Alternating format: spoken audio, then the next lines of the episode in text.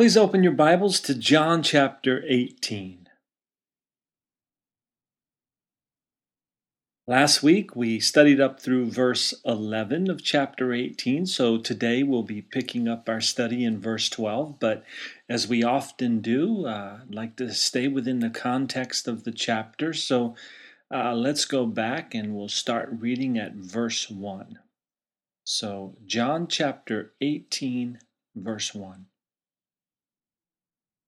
When Jesus had spoken these words, he went out with his disciples over the brook Kidron, where there was a garden, which he and his disciples entered. And Judas, who betrayed him, also knew the place, for Jesus often met there with his disciples. Then Judas, having received a detachment of troops and officers from the chief priests and Pharisees, came there with lanterns, torches, and weapons. Jesus, therefore, knowing all things that would come upon him, went forward and said to them, "Whom are you seeking?" They answered him, "Jesus of Nazareth." Jesus said to them, "I am he." And Judas, who betrayed him, also stood with them. Now when he said to them, "I am he," they drew back and fell to the ground. Then he asked them again, "Whom are you seeking?" And they said, "Jesus of Nazareth." Jesus answered, "I have told you that I am he. Therefore, if you seek me, let these go their way, that the saying might be fulfilled which he spoke, 'Of those whom you gave me, I have lost none.'" Then Simon Peter, having a sword, drew it and struck the high priest's servant and cut off his right ear.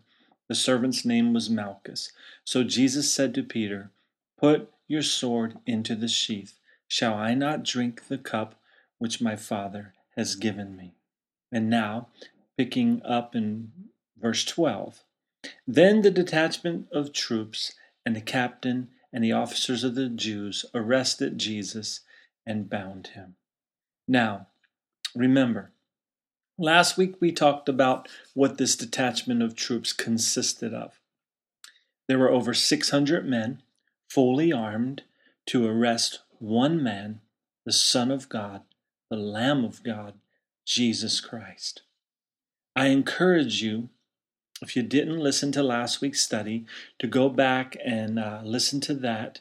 But we'll move on now in verse 13. And they led him away to Annas first, for he was the father-in-law of Caiaphas, who was the high priest that year. Now, just a little background here on this character, Annas. Annas was the high priest for several years, but he lost his position when he had put a young man to death for not keeping the Sabbath. You see, the Jews at this time were under Roman rule, and it was against the law to put a man to death for the reason that Annas did. The Jews, as a matter of fact, didn't have the right in their court system to sentence somebody to death. That had to be something that the Romans had to do. So Annas here wasn't put in jail, but the Romans forced him to be removed from his position as high priest. But the Jewish people, however, continued to recognize Annas as their true high priest, and Annas kind of ran things behind the scenes. Now, Caiaphas was one of six sons or sons-in-laws of Annas to have held the position of high priest. So what happened here was that Annas kept it all in the family, and he kept power in spite of having been removed from power. So, you see, religious politics were dirty even back then. But since Annas was not officially the high priest at this time, it was not right for Jesus to be brought to him as he was on this night here. So they went ahead and took him to Caiaphas. And verse 14 says, "Now it was Caiaphas who advised the Jews that it was expedient that one man should die for the people." So John here again points out, as he did back in chapter 11, that Caiaphas had actually made a very profound and very prophetic statement when he said that one man needed to die for the salvation of all mankind. But nonetheless, Caiaphas was still an evil man and would not put a stop to the execution of Jesus Christ, but he would allow it to be carried out. But anyway, verse 15 says, and Simon Peter followed Jesus. Okay, so here they are leading Jesus away. He's been arrested. They're taking him to the high priest and all that. All that's going on. And it says there in verse 15 that Simon Peter followed Jesus. Now, I want us to stop right here in the Gospel of John, and let's go ahead and turn to Matthew chapter 26. Matthew is the first book in the New Testament. And you see, we're going to see something very interesting take place here. We're going to actually get the rest of the story, or another part of the story here in Matthew. But just to kind of refresh your memory there, in chapter 18 of John, verse 15, we just read that Simon Peter followed Jesus. So in Matthew chapter 26, same thing has taken place. Jesus has been arrested. This is Matthew's account of it. He's being led to the high priest, and Peter and another disciple are following the mob that is leading Jesus away. So now looking down at verse 58 of Matthew chapter 26, it says, but Peter followed him at a distance to the high priest's courtyard, and he went in and he sat with the servants to see the end. So you see, when we read in John that Peter followed Jesus, it wasn't like, hey, he was staying by Jesus' side. He wasn't Mr. Macho here. He wasn't showing valor. He wasn't trying to save Jesus or anything like that. He was curious as to what was going to happen, but he also wanted to keep his distance. Today, there are people that want to proclaim that they are followers of Jesus Christ, but they feel more comfortable keeping their distance. That way, they think they can have their cake and eat it too. But as we're about to see was the case with Peter, following Jesus only when it's convenient and times are good and not when it's difficult will only get you into more trouble. Keeping your distance from Jesus is not a good thing if you're proclaiming to be a follower of his. And flipping back now to John chapter 18 and reading verse 15 again, and then we'll read right on into 16. It says, and Simon Peter followed Jesus, and so did another disciple. Now that disciple was known to the high priest, and went with Jesus into the courtyard of the high priest. But Peter stood at the door outside. Then the other disciple, who was known to the high priest, went out and spoke to her who kept the door and brought Peter in. Now, it is said that this other disciple spoken of here is John, the writer of this gospel. And tradition says that when John was a younger man, when he was a young boy actually, he worked at a fish shop where the high priest and his family were known to buy fish. But, you know, that's how they say John knew the high priest's family and all that, but it really doesn't matter in the context of the story here. But there was some way or another that this other disciple, whoever it was, knew the high priest and got Peter through the door. Then, verse 17, the servant girl who kept the door said to Peter, "You are not also one of this man's disciples, are you?" He said, "I am not." Now, just to jog your memory here, let's turn back to John chapter 13. Should just be a few pages back from where we are now, John chapter 13. And let's read verses 33 through 38, just to kind of refresh ourselves on the whole story with Peter here. So starting in verse 33, "Little children, I shall be with you a little while longer." This is Jesus speaking here. "You will seek me, and as I said to the Jews, where I am going, you cannot come. So now I say to you, a new commandment I give to you, that you love one another as I have loved you, that you also love one another. By this all will know that you are my disciples, if you have love for one another. Simon Peter said to him, Lord, where are you going? Jesus answered him, Where I am going you cannot follow me now, but you shall follow me afterward. Peter said to him, Lord, why can I not follow you now? I will lay down my life for your sake. Jesus answered him, Will you lay down your life for my sake? Most assuredly I say to you, the rooster shall not crow till you have denied me 3 times. Okay? Now back in John chapter 18, Peter has now denied Jesus once in verse 17 when questioned by a servant girl. We see just a little while before this here, Peter was very bold when those 600 plus armed soldiers came. And he was bold when he had a sword in his hand.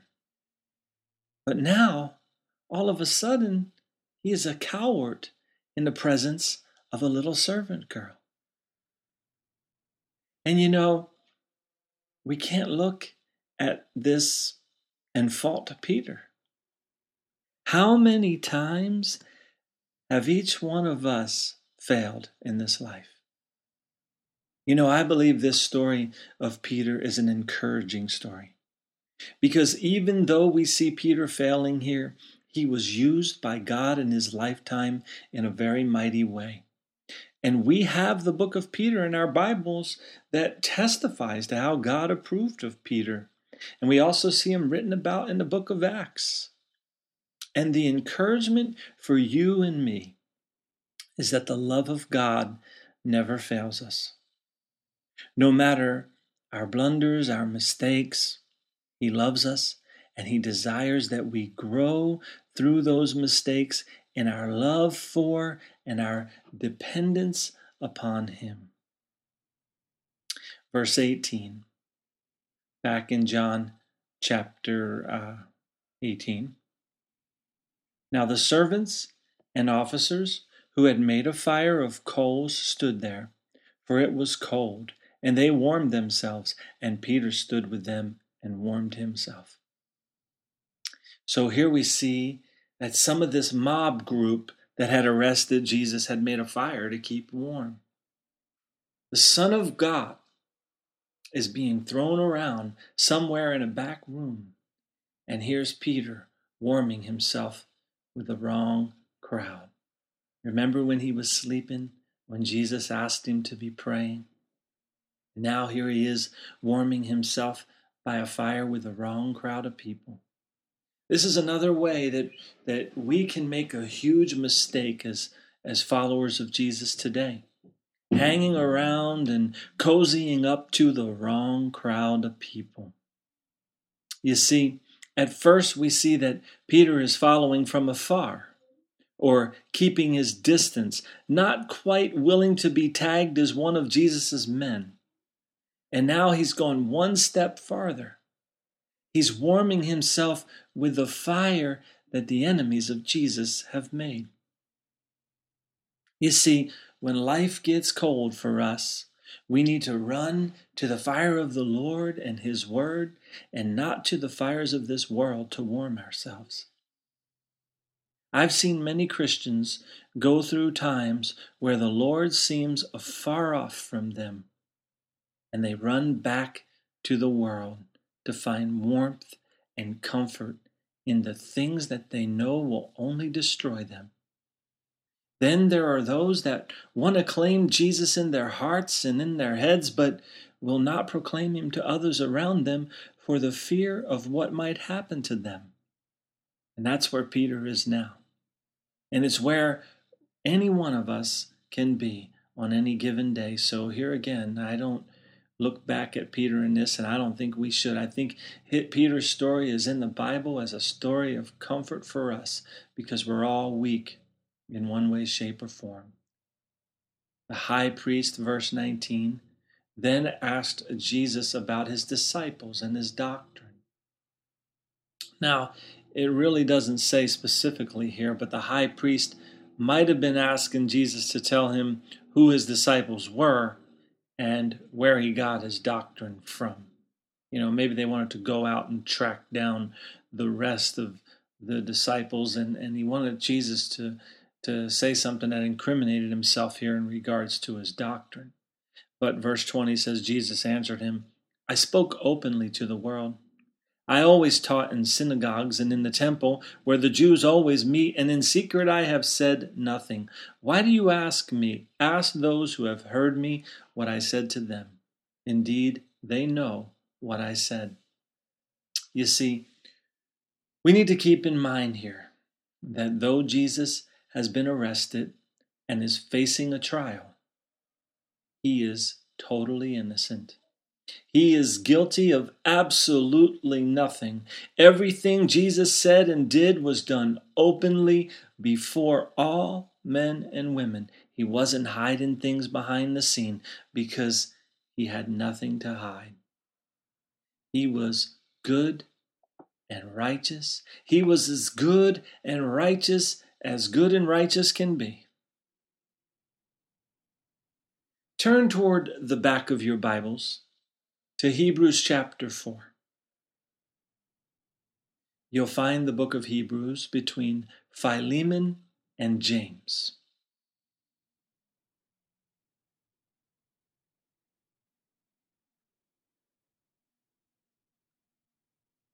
Hebrews chapter 4. And we're going to start reading in verse 14. Hebrews 4:14. It says, Seeing then that we have a great high priest, who has passed through the heavens, Jesus, the Son of God, let us hold fast our confession. Okay, so as we are seeing in our study of John 18, Jesus is now standing before a high priest. Okay, but the one high priest, Annas, is about as crooked can get. Both of these high priests are religious, political figures that accept bribes, and they do underhanded things. And look at Annas. He kept himself in power, even though he was forced to step down for wrongfully ordering the murder of a man. But Jesus is our great high priest, as it says there. He has passed through the heavens. In other words, he has ascended on high and is seated on his throne in heaven above all else. And we need to hold strong to our confession of faith in him and know that he understands this life that we now live, because in verse 15 here in Hebrews it says, For we do not have a high priest who cannot sympathize with our weaknesses, but was in all points tempted as we are, yet without sin. You see, I've said this to you before, but Jesus was 100% God and 100% man. And as a man, he was tempted in every way that you and I are tempted, which according to 1 John 2:16, the temptations of this world are centered in three things: the lust of the flesh, the lust of the eyes, and the pride of life. So Jesus was tempted in every one of those ways: the lust of the flesh, the lust of the eyes, the pride of life. So Jesus understands every one of those things, but he kept himself pure from each one of them. But since he understands, verse 16 says, Let us therefore come boldly to the throne of what?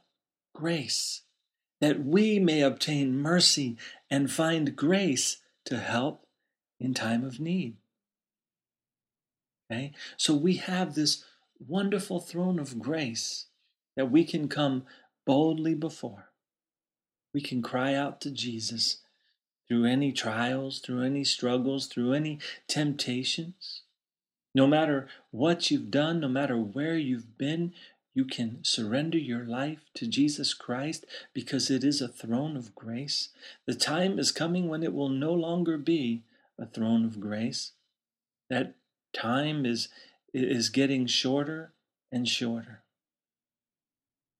And turning back now to John chapter 18, though Jesus was completely innocent, he is standing before a very unrighteous judge with whom he will find no mercy. You know, Jesus received what he did not deserve in order that we might receive what we do not deserve. Think about that. Let that sink into your heart.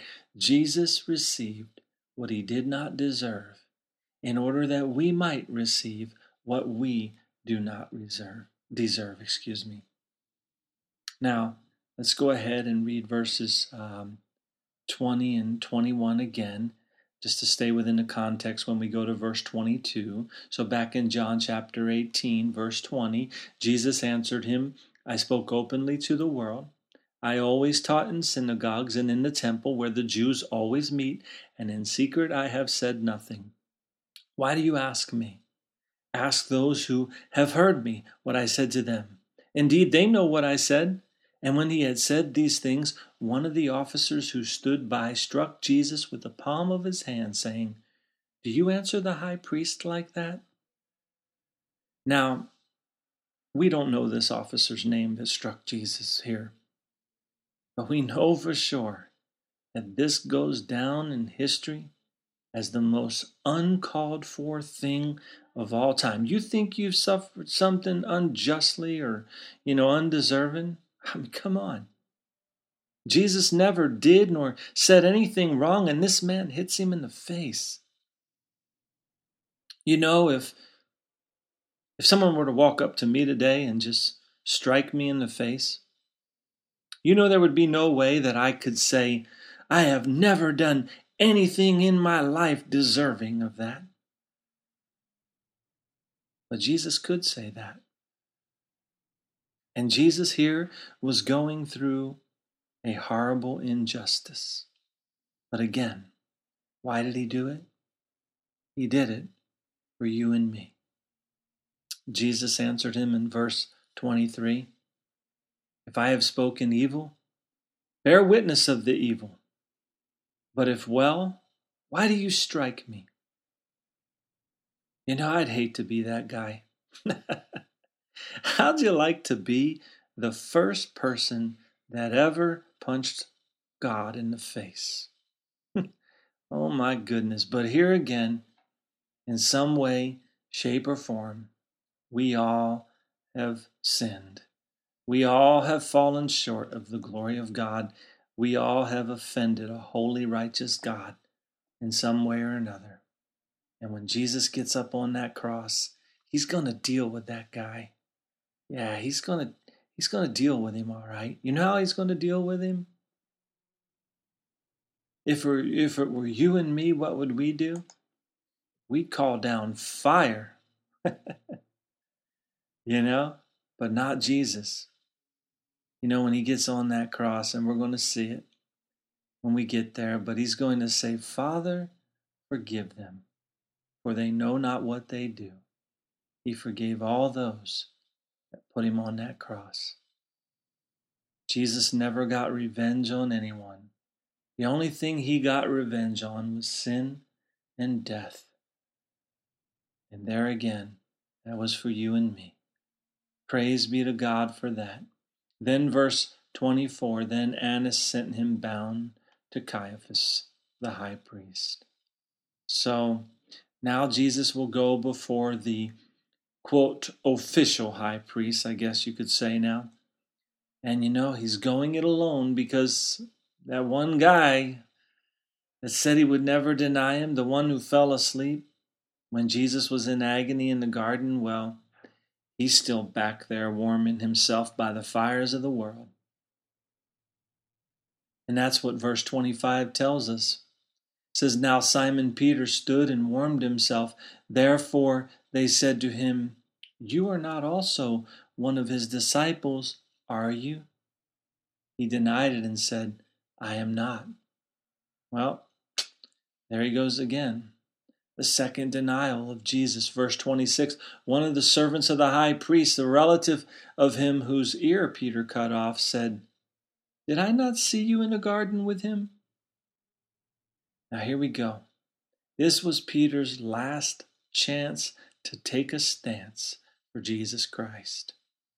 He could have answered here and said, yes, it was me. And I'm standing in defense of my Lord. Verse 27, though, says, Peter then denied again, and immediately a rooster crowed. So Jesus knew this was going to happen, but Peter was sure that it never would. You know, later on in the story of Peter's life, he will end up dying the death of a martyr for the name of Jesus Christ. But he will do so not as a result of standing on his own resolve and having pride within himself to saying, I'll never deny Jesus. No, he'll do it because the power of the Holy Spirit will come upon him. And he will be filled with the Holy Spirit. And he'll have that power in him to live his life for Jesus Christ. And we'll study that in the book of Acts.